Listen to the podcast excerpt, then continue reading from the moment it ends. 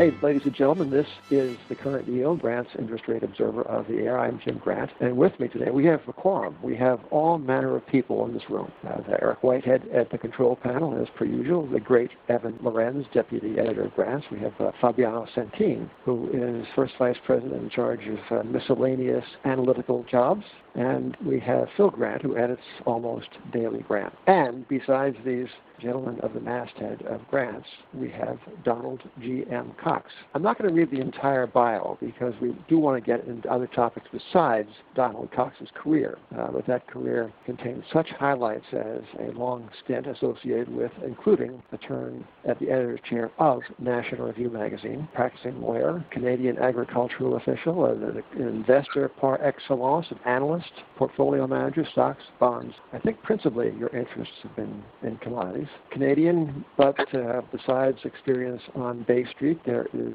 Wall Street, and now LaSalle. You're in Chicago, right, Don? That's right. I've been in Chicago since '93. Is that for the weather or for the fiscal situation? No, that's because the Bank of Montreal wanted me down here because they had some problems with the Harris Bank, which they've taken over.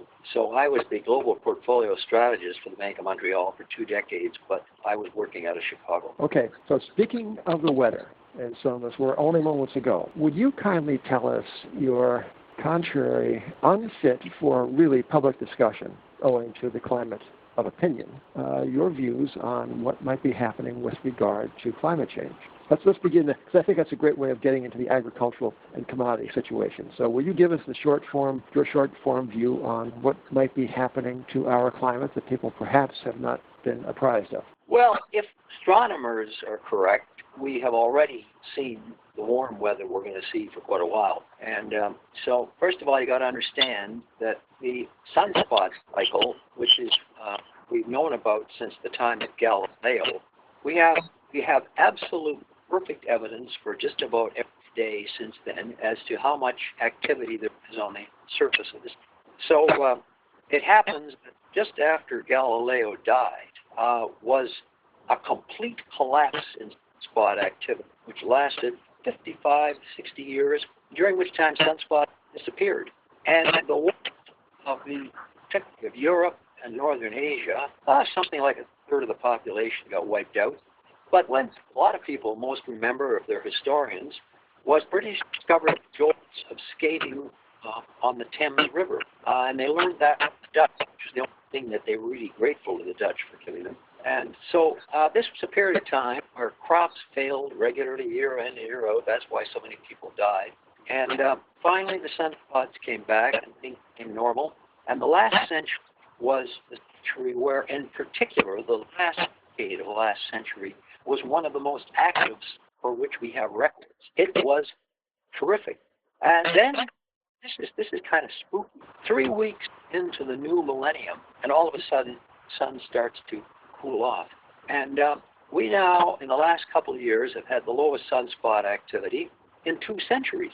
So the, when you say, well, the climatologists won't agree with that, well, we didn't have climatologists a couple of centuries ago. We've always had and one of the things astronomers learned pretty quickly in this when this discussion was that if they were with the university and they said, well, we don't agree with what these climatologists are saying because of carbon dioxide, which is only 0.3 percent of the air. Most of that is being by plants, which is one of the reasons we've been having more uh, production in agriculture. Um, but they found, they cited, well, wait a minute, we don't think this heat is going to last. Then they removed from the faculty because the new secular religion is um, on carbon dioxide. And so if you happen to have some other religious faith and are willing to look at history, what you can say is odds are good. Uh, for things being worse. So you may have noticed that uh, those of you who both read Barron's and followed other people that I talked to last year, and I was asked to give a forecast, and I said, well, we're going to have a very, very cold winter this year. And I said this in January. Um, and they said, why? And I said, the sunspots just plain disappeared. Chicago set a 100-year record for cold winter, and other places on the Great Lakes came through the same way. Last year, didn't start until January.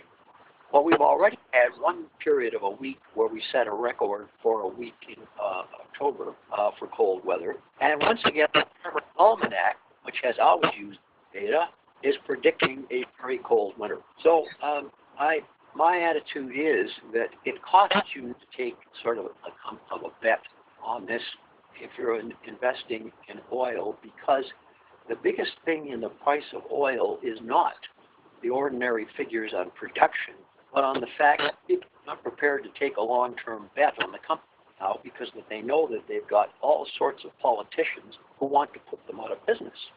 So um, this this cup brings, I think, one of those rare uh, investment opportunities where if you are prepared to take a bet against such people as the four advisors to the uh, Democratic Party, those four famous ladies who say we've got nine years before uh, it, all the game is over for humanity. If you happen to might be wrong, and that the astrologers who are reporting every day about the activity and having very only had now uh, a few handful of sunspots in the last 12 months. And remember, last time that happened, two centuries.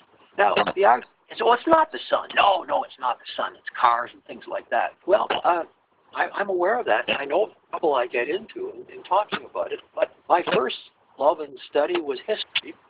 And you go back in history, just to give you an illustration, they've been able to reconstruct sunspot. And the period from 1050 the 1200 was the most active sunspot activity in about a thousand years. It is also a bit of time where nearly all the, the cathedrals of Europe were built. That was a time when agricultural activity was terrific, and people would go to their, their mass and be, uh, look, your crops are really good. We've been praying to God. Um, it's time we would to raise money to build a cathedral, and they got the money. Then that ended, and it ended with a series of storms, and things got worse. And then under those conditions, we got the Black Death. Sorts of interesting things happened when this changed its activity. So um, one of the reasons why all history look at solar activity records, and so therefore you can't help it by saying, well, okay, um, it's still the same. Now, Don, let me, may I interrupt to ask, uh, how can we verify. I can think of a million reasons that someone would say, well, uh, how do we know it's causation and not mere association? It's one thing, this line of argument would, or objection would continue. It's, one thing to identify the little ice age, but we, we live in a world of daily mark to market. We are necessarily short term oriented. We can't keep our clients who uh, are exposed to the ridicule of the world for believing in sunspots instead of carbon dioxide, is there not a short-term test of validity of this thesis? And what might that test be if it exists? Well, I recommend if you go on online uh, and with uh, Google and other sources, just you can read all this stuff then for yourself because it's all recorded out there. There's no secrets about it. And then what you could say is that when you see those correlations, you might say, well, I take a small position now, and then if we start to get really brutal winter in February, you might add to the position because remember the amount of money things being set aside for heating oil and so forth is being done according to theory that it's going to be a red hot spring and summer. And if that so therefore I'm saying that you say you're you're seeing now that billions and billions of dollars of capital is being uh, held at a low level because of the idea that it's going to have a, a long, a short duration affected to it. It's not just short-term earnings, but that they're going to go out of business. In addition, you've had these people going around to the university pension funds telling them they have to sell these evil stocks. So you've had sales, sales of the stocks not because of the outlook of earnings, but because what they're doing is. So if you think there's any reasonable chance of that changing, changing in valuation would be dramatic, and we've got the cold weather sustained. So how do you, how do you how do you implement this idea, Don? Well, I, in my own case, um, I simply go into the oil stocks that I like. I've followed them over the years. I, I, I simply, at this time, I'm aware of the fact that they're not likely to go up, but it may they may go up in a hurry if we have a really brutal spring. And also, uh, nobody around there, it seemed, the, the Wall Street Journal came out with a special sub, uh, offering this week on energy, and the whole thing was just based around the morality of energy as opposed to could any of this be wrong. So uh, it seems to me that this is has to be close to the bottom, and remember that unlike other things that are close to the bottom, it can move very fast because you only have so much on hand at any one given time. And the amount of demand for it can also be affected by wars occurring. And uh, I'm not predicting necessarily wars, but I'm saying that's a possibility. But the big thing is, we're saying that the concept uh, that we will not need fuels 20 years from now is being embedded into the system, all by people who haven't got the faintest idea of history. Yeah. So that, that's simply something, your own guess as to when you've taken long-term investments, you say, I disagree with the valuation of that asset class. Well, Don, let me let me ask you this.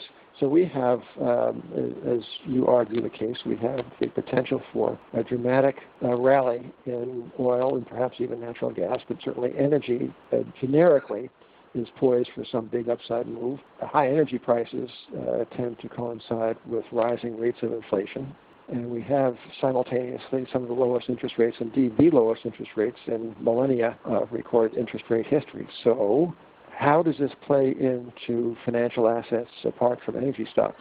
Well, I think first of all that uh, it's going to coincide with the stock market sell-off because um, what what you've got here is a situation where a really brutal winter produces all sorts of negative side effects, and um, it's uh, I think, and then any rise if we get move take a move up to ninety dollars or so forth in oil, which could happen very quickly, that will induce a sell-off because we are now at a near all-time record for the value of uh, oil stocks in the S&P. In other words, it's almost impossible to imagine them going lower. But if they rise 2% in that, it will come off a whole bunch of glamour stocks. So that's like uh, again, if you if if you've been sitting back and enjoying the tech stock in your portfolio all the time, uh, you might want to cut back a little uh, bit on tech, particularly, or if they don't do anything now, if they thought about this concept and then they start to see the bad weather come, then you'll still have a chance to do it. So it's remember, we're talking about something that's 92 million miles away that gives you some time, shall we say. But the big thing is, do you have a sense of respect for history?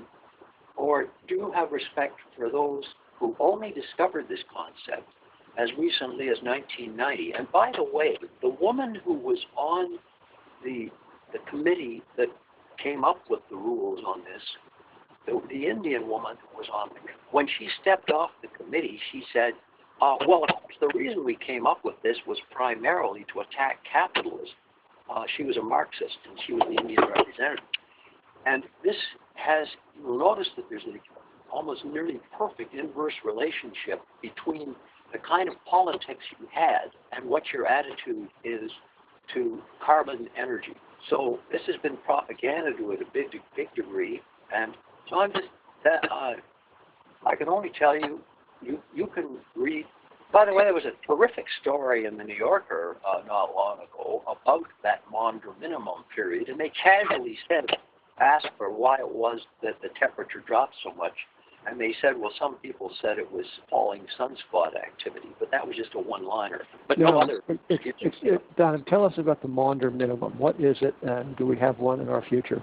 Well, the Maunder minimum was 1645 to 1715, and that's when the, sunspots just, just disappeared. During that time, there were only 50 recorded sunspots.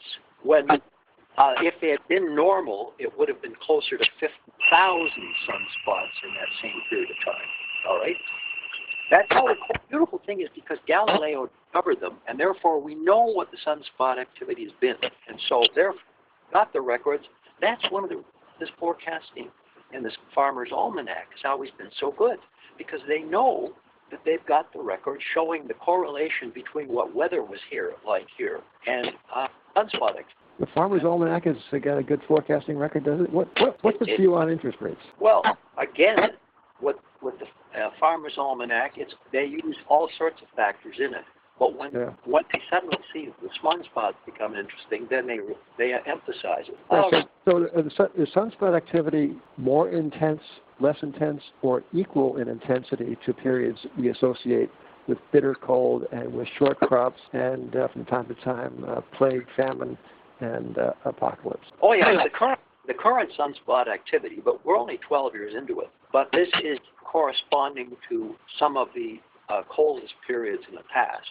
But, But Don, yeah, so, so so much of this, so much of, of our, uh, you know, we are amateur. Uh, I'm speaking now for us amateurs who certainly outnumber the experts in this field. But you know, in London last uh, late last July, I happened to be in London, and there was a there was a day when it was like 102 or something Fahrenheit, and uh, never before seen people were wilting and there was a positive hysteria about this being the crystallization of the case against fossil fuels, against everything that we identify with, actually with, with comfort in modern life. And people were, I think, just as well as wilting, they were frightened by what might lay ahead. So you cite the Chicago winter of 2019 as in your on your side, but uh, I dare say if there were a Londoner on, the, on, on this call, he or she would say, you didn't see anything until you saw the summer of 2019 in London. Okay, that's that, that it happens to be sitting in the Atlantic Ocean and the Gulf Stream.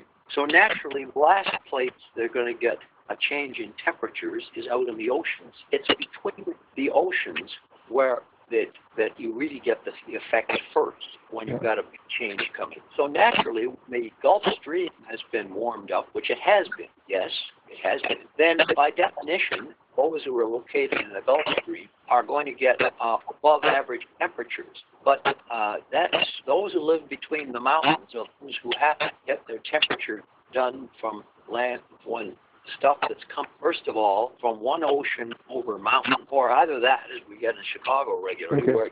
Okay, but let me let me let me let me um, uh, press the case on on uh, energy and inflation and bond yields. 12 trillion or so. Evan, is that right? 12 trillion negative nominal yielding securities in the world. That's about right. Last I looked. Yeah. So the owners of 12 trillion dollars worth of debt are so persuaded for the case against inflation in uh, their lifetime or beyond that they're willing to uh, lend money, you know, kind of foregoing interest and accepting a loss. That's the the, the state of sentiment in the debt market. Uh, it, it seems to constitute one of the greatest one-way bets against an early revival of inflation that anyone can imagine. It's all very well and good to be bullish on energy stocks. This is a bigger consideration the biggest market, namely the debt markets, and could we not be looking at a huge reversal in fixed income prices and interest rates if inflation, higher energy prices, ergo perhaps inflation, is in our immediate future?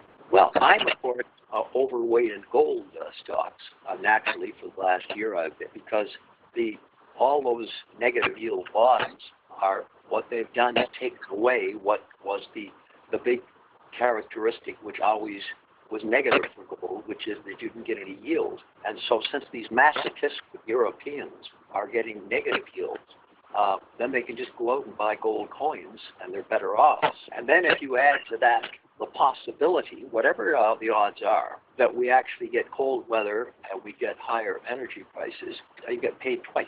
Paid, I wouldn't mind getting paid once myself for long-suffering gold position, but um, Yes, well, it's uh, I've really added to my position here, but I've added to the basis that I expect that what we're going to have is higher energy prices. And we say, well, why is that good for gold? Well, it's a sign that there could be inflation too. So we could have two miracles occurring at once. We could have cold weather as opposed to hot in the uh, in between the mount, uh, mountain ranges, and we could have uh, a, a situation of rising fuel prices. Well, Eric Whitehead is all in favor of cold weather. I, he sometimes, yeah, it's, a fact that he can sometimes come to the office in Bermuda Shore in February. Yeah, and uh, we, you know, with grants we try to let people express themselves any way they want to. It's a little difficult sometimes with some of our employees, but uh, Eric is, is, and I, and I don't know about Evan and Fabiano and Philip. I always root for blizzards, and I, I hope you were right. I mean, I. Um, we need four distinct seasons, otherwise we're living in San Francisco, right? Uh, um, now, um, I'll say this. You know what this um, discussion about energy reminds me of a little bit is uh, how to get your stuff through the mail with a minimum of effort and a maximum of efficiency. And I, this leads me to uh, SendPro Online from Pitney Bowes. Uh, with SendPro Online, it's just a click, send, and save for as low as $4.99. That's $4.99, ladies and gentlemen, a month. Send envelopes, flats, packages uh, right from your desk, and you are back in business in no time. So apart from being a current yield listener, you'll receive a free 30-day trial to get started, and a free 10-pound scale. Yeah, the scale is a fairly heavy piece of machinery to ensure that you never overpay pay. Save time and money on mailing and shipping with SendPro Online, starting at $4.99 a month, not 5 $4.99. You can also qualify for special USPS rates for letters and priority mail shipping. Calculate exact postage online, print from your PC. So go to pb.com slash grantspod to access the special offer. It's a free 30-day trial plus a free 10-pound scale to get started. That's pb.com slash grantspod. Experience shipping made simple. All right. And Eric Fabiano, Phil, do you have any questions for Don? Yeah, Don, it's Fabiano here. Would you talk a little bit about oil stocks, gold? What would be your advice for those who actually need some income today? Well, I think for those who actually need some income, the the big integrated gold companies are sorry, those oil companies, you get dividends from them, and um, they will continue to pay those dividends. And so, yeah, I I think uh, and as opposed to going to the producers. And it's tougher to figure out the producers now than it's ever been because of the fact the United States went from being the sixth biggest producer of oil to being the biggest, and they added about 250 companies who were producing oil to the list in that time. So th- this is much more difficult value these kinds of stocks because the technology for producing it. Do you know that the year that we had the crash, is as recently as this. What the, the standard book by the great writer of the oil industry wrote his usual one decade book predicting what was going to happen in the oil industry. He devoted exactly one page to frackers in the United States. It wasn't important enough. And this is in 2008. So that that was a such a gigantic change, so that naturally you would expect, therefore, that there would have been a downward revaluation in the standard companies who stopped, dug under the sea and so forth. So uh, if that that thing is reaching it, then what you've got is these big companies who will continue to pay dividends, and you can ride them out um, until the moment at which oil prices break out on the upside, and I believe they will.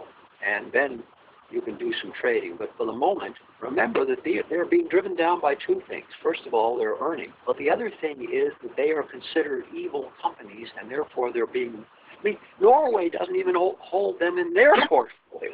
My gosh, I mean, this this is this is something going back to the medieval uh, church in terms of uh, persecuting witches, and it was pretty bad if you if you were uh, in a, a witches coven of 13 people because uh, you could all be burned at the stake. We are now carrying this over right into finance and if you see that superating through finance, you got to figure something's going to go wrong with that play. Don, you you're a resident of uh, the state of Illinois, right? You're a Chicago resident, right? Yes.